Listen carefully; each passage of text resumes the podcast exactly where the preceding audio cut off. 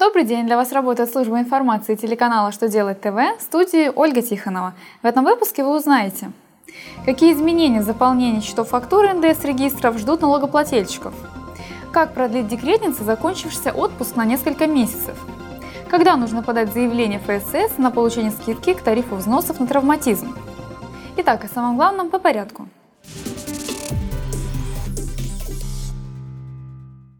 Подготовлен проект изменений в постановлении правительства номера 1137, устанавливающие правила заполнения счетов фактур и порядок ведения книги продаж, книги покупок и журнала учета полученных и выставленных счетов фактур. Так, форму счета фактуры предлагается дополнить графой код вида товара.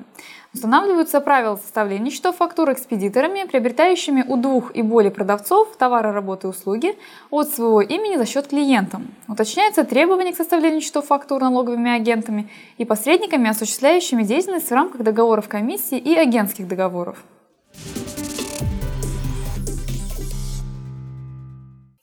Роструд ответил, как быть работодателю, если декретница просит продлить отпуск по уходу за ребенком, так как она не может выйти на работу до открытия детского сада.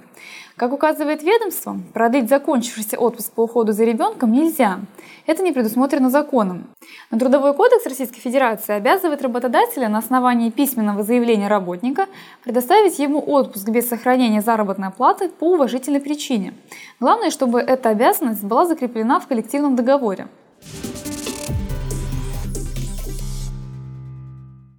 Фонд социального страхования России напоминает о представлении скидки к страховому тарифу на обязательное социальное страхование от несчастных случаев на производстве и профессиональных заболеваний.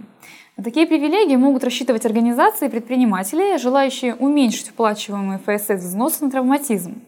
Чтобы воспользоваться этим правом, необходимо поспешить, так как заявление должно быть подано до 1 ноября – при этом ведомство рассмотрит заявки только достойных кандидатов, тех, кто не имеет задолженности по взносам на дату подачи заявления, своевременно уплачивал страховые взносы в 2016 году и более трех лет имеет госрегистрацию.